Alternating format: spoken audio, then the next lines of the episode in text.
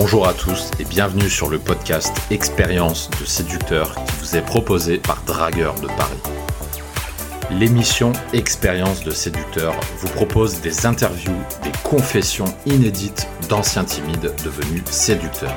Ils vous racontent leur parcours avec les femmes. Au cours de chacune des émissions, nous allons discuter ensemble de sites de rencontres, de séduction et de psychologie féminine. Chers auditeurs et chères auditrices, bonjour. Je vous souhaite la bienvenue sur le podcast Expérience de séducteur.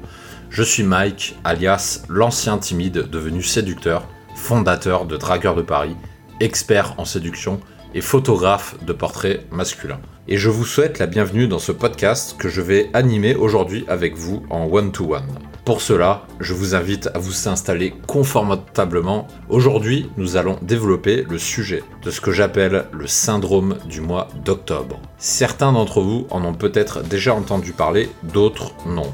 Alors, nous allons développer ensemble ce sujet et à la fin du podcast, vous saurez tout de ce phénomène qui désigne tout simplement la vague de rupture de la rentrée des classes consécutive à la période septembre-octobre et nous sommes en plein dedans à la publication du podcast, puisqu'à l'heure de l'enregistrement, nous sommes déjà à la mi-septembre. Donc, nous allons voir ensemble concrètement ce que c'est et comment vous pouvez utiliser le syndrome du mois d'octobre à votre avantage pour multiplier vos rencontres. Mais avant de commencer, je vous rappelle brièvement le principe du podcast. Chacune des émissions est en effet constituée soit d'une interview avec une personne expérimentée de la séduction, soit d'un enregistrement en solo pour développer des sujets plus profonds et beaucoup plus personnels concernant mon expérience de 10 ans de drague. La totalité des interviews sont disponibles gratuitement pour tout le monde. Les émissions en solo sont majoritairement accessibles dans la section premium uniquement sur accès restreint. Le prochain sujet que je développerai avec vous dans la catégorie premium sera celui de ma première fois.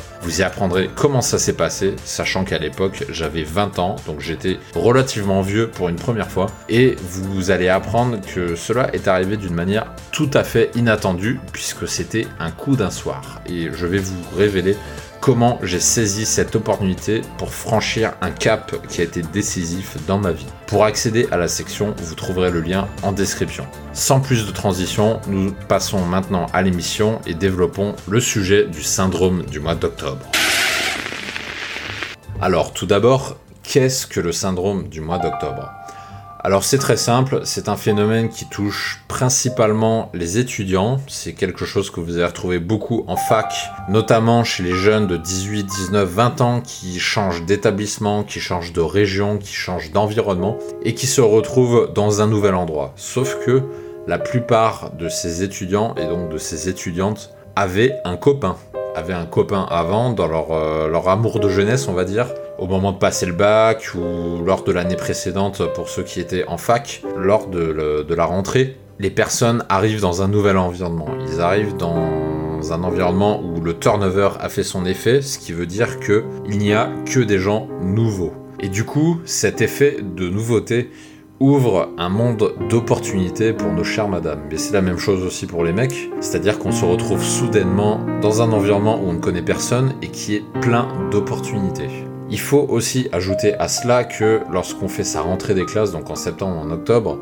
on sort tout juste des vacances d'été. Et qui dit vacances d'été dit généralement effervescence, dit fête, dit sortie dans tous les sens, puisque c'est quelque chose que font usuellement les, jeunes de notre génération. C'est quelque chose qui est devenu très standard de faire des, summer breaks, des, euh, euh, fêtes à l'étranger, en Croatie pour les mecs par exemple, là où c'est très facile de rencontrer des femmes, euh, en Espagne, à Barcelone par exemple, des destinations qui sont très prisées pour ça.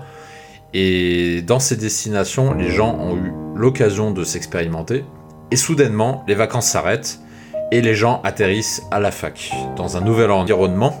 Ils ont 18 ans, peuvent avoir un studio ou alors une chambre euh, au crous de, leur fac. Et là, tout d'un coup, ils atterrissent à un endroit où il y a plein de filles et où c'est la vie en autonome qui commence. C'est que les gens se retrouvent euh, non plus chez leurs parents, mais ils se retrouvent dans leur propre appartement, donc avec une certaine liberté. Et donc c'est la vie étudiante qui se crée, et à partir de là, il va se passer beaucoup de choses pour ces personnes et malheureusement ça ira dans le sens négatif du terme, pour les personnes qui avaient gardé un copain, ou les filles, euh, pour les filles qui avaient gardé un copain, et pour les mecs qui avaient gardé une copine, avec qui ils étaient ensemble depuis un an ou deux au moment de passer le bac, par exemple. Alors attention, je parle beaucoup du syndrome du mois d'octobre, pour les étudiants, puisque les étudiants sont majoritairement concernés. Ça touche dans une moindre mesure le monde du salariat, puisque les mois de septembre sont généralement synonymes de changement professionnel et de mutation.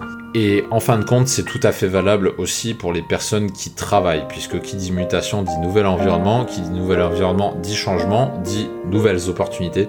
Et à partir de là, il peut se passer beaucoup de choses. Alors plus dans le détail, en quoi consiste le syndrome du mois d'octobre Comme je vous l'ai dit, les étudiants, on va prendre l'exemple de l'étudiant puisque c'est l'exemple le plus courant, les étudiants se retrouvent dans ce nouvel environnement. Les premières semaines, c'est la rentrée, donc les gens euh, nouent leur premier contact, assistent au premier cours, ont leur premier devoir, et surtout, les gens font leur première sortie en fête d'étudiante. Puisque quand on est étudiant, qu'on habite au moins dans une ville de taille moyenne, début à milieu septembre, c'est là que sont organisées la plupart des grosses soirées dans les bars et dans les boîtes de nuit de la ville. Et donc dans le cas de ce qui nous intéresse, les femmes, c'est-à-dire les, filles, puisque elles sont encore jeunes, elles ont 18 ans, les filles vont se mettre à sortir massivement, tout simplement pour nouer des contacts. Puisque quand on arrive à un nouvel endroit, il faut bien se faire des copains, des copines, et il faut s'intégrer dans le milieu étudiant. Et à partir de là, c'est donc les, BDE, les bureaux des élèves, qui font la tournée des classes pour proposer des soirées dans tel ou tel bar. Et forcément, même une femme qui a un copain de lycée avec qui elle est toujours, elle va se faire hameçonner par ce genre de personnes. ces personnes-là vont aller euh, parler à ces femmes, leur dire venez à la soirée d'intégration euh, de la fac de lettres ou de la fac de la médecine, venez à tel truc, euh, la conso 5 euros, l'entrée est à 5 euros et vous avez deux consos avec. Et forcément, toutes les étudiantes, elles se jettent dedans, c'est tout à fait normal. Donc à partir de là, la vie étudiante arrive très rapidement les premières soirées commencent dès la mi ou fin septembre euh, ou début octobre pour les, euh, pour les facs qui commencent fin septembre. Ça commence déjà. Et à partir de là, tout simplement, les couples ont tendance, et c'est, je dis bien tendance puisque c'est pas une vérité absolue, c'est simplement une tendance qui est remarquée.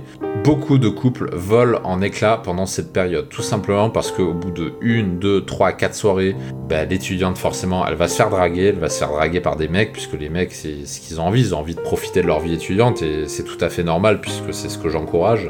Les filles vont se laisser entraîner dans ce milieu festif et le couple, du fait de la distance, c'est-à-dire si le copain n'est pas dans la même fac que la fille, va avoir beaucoup de mal à tenir. Alors je dis pas que tous les couples cassent en mois d'octobre, comme, comme dit précédemment, mais c'est une tendance de fond. Beaucoup de couples volent en éclats au mois d'octobre parce que les filles saisissent les opportunités qui leur sont offertes avec tous ces garçons qui les draguent et ces opportunités sociales d'intégrer les bureaux des élèves par exemple ou des soirées VIP et tout simplement les filles rationalisent et se disent après tout c'est la vie étudiante c'est fait pour ça. Et puis mon copain d'avant c'est pas forcément l'homme de ma vie donc je vais en profiter, je vais m'éclater, c'est ma vie étudiante, ça arrivera une fois dans ma vie, euh, je vais saisir l'opportunité, je serais bien bête de pas le faire. C'est ce que disent ces filles-là lorsqu'elles sont au mois d'octobre. Et c'est ainsi qu'on constate une vague de rupture durant ce mois. Maintenant, deuxième partie, comment nous servir du syndrome du mois d'octobre?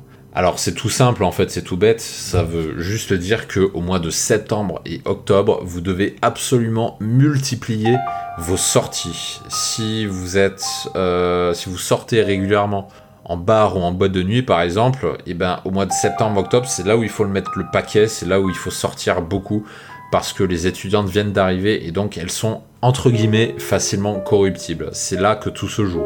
Si vous avez une fenêtre d'opportunité, c'est celle-ci parce que c'est la fenêtre la plus propice pour choper. Autrement dit, c'est le moment pour, pour les nighters par exemple de sortir trois fois par semaine, donc de sortir le jeudi soir, puisque jeudi soir c'est typiquement le jour des soirées étudiantes, et évidemment le vendredi et le samedi. Donc c'est les trois jours propices. Faites ça pendant quelques semaines et vous allez voir que vous allez faire des rencontres à l'appel, vous allez prendre des numéros à l'appel, vous allez embrasser des nains à l'appel et ça va se faire tout seul. C'est un petit peu la même chose pour essayer de rencontres dans une moindre mesure. C'est-à-dire qu'une nana qui sent son couple en train de vaciller va facilement s'inscrire euh, ou se laisser inscrire soi-disant par une copine, comme elle le dit souvent, sur des sites comme Tinder ou Adopt ou Appen, puisque c'est les sites de rencontres les plus connus. Et tout simplement, il y a une vague d'inscriptions fin septembre, début octobre d'étudiantes qui, euh, celles qui sont célibataires, et eh ben, elles veulent s'amuser. Et celles qui sont en couple, il y a une partie qui tient pas très longtemps et qui s'inscrit rapidement sur ces sites parce qu'elles sont soit poussées par, euh, par leurs copines ou soit parce qu'elles sentent que leur couple va pas durer très longtemps. Donc c'est le mois dans lequel vous devez investir et concentrer tous vos efforts pour faire plus de rencontres. Maintenant, une autre partie. Que faire si vous êtes en couple? Puisque je parle beaucoup d'hommes célibataires, mais qu'est-ce qui se passe si vous-même vous êtes en couple et que vous en inquiétez? Eh ben, je vais être franc avec vous. Ceci n'engage que mon point de vue, mais euh, c'est un point de vue d'expérience. Si vous êtes étudiant et que vous êtes avec une étudiante, je recommande toujours de ne pas vous faire trop d'illusions. Si vous êtes tous les deux, euh, allez, 18-19 ans, que vous avez moins de 20 ans, ne vous accrochez pas inutilement à votre relation parce que le monde étudiant est ce qu'il est et que ce soit vous ou elle, il y a un des deux forcément, en tout cas il y a de grandes chances qui se fasse hameçonner par ce monde étudiant, qui se laisse entraîner dans cette effervescence de festivités, d'alcool, de rencontres, de social, etc.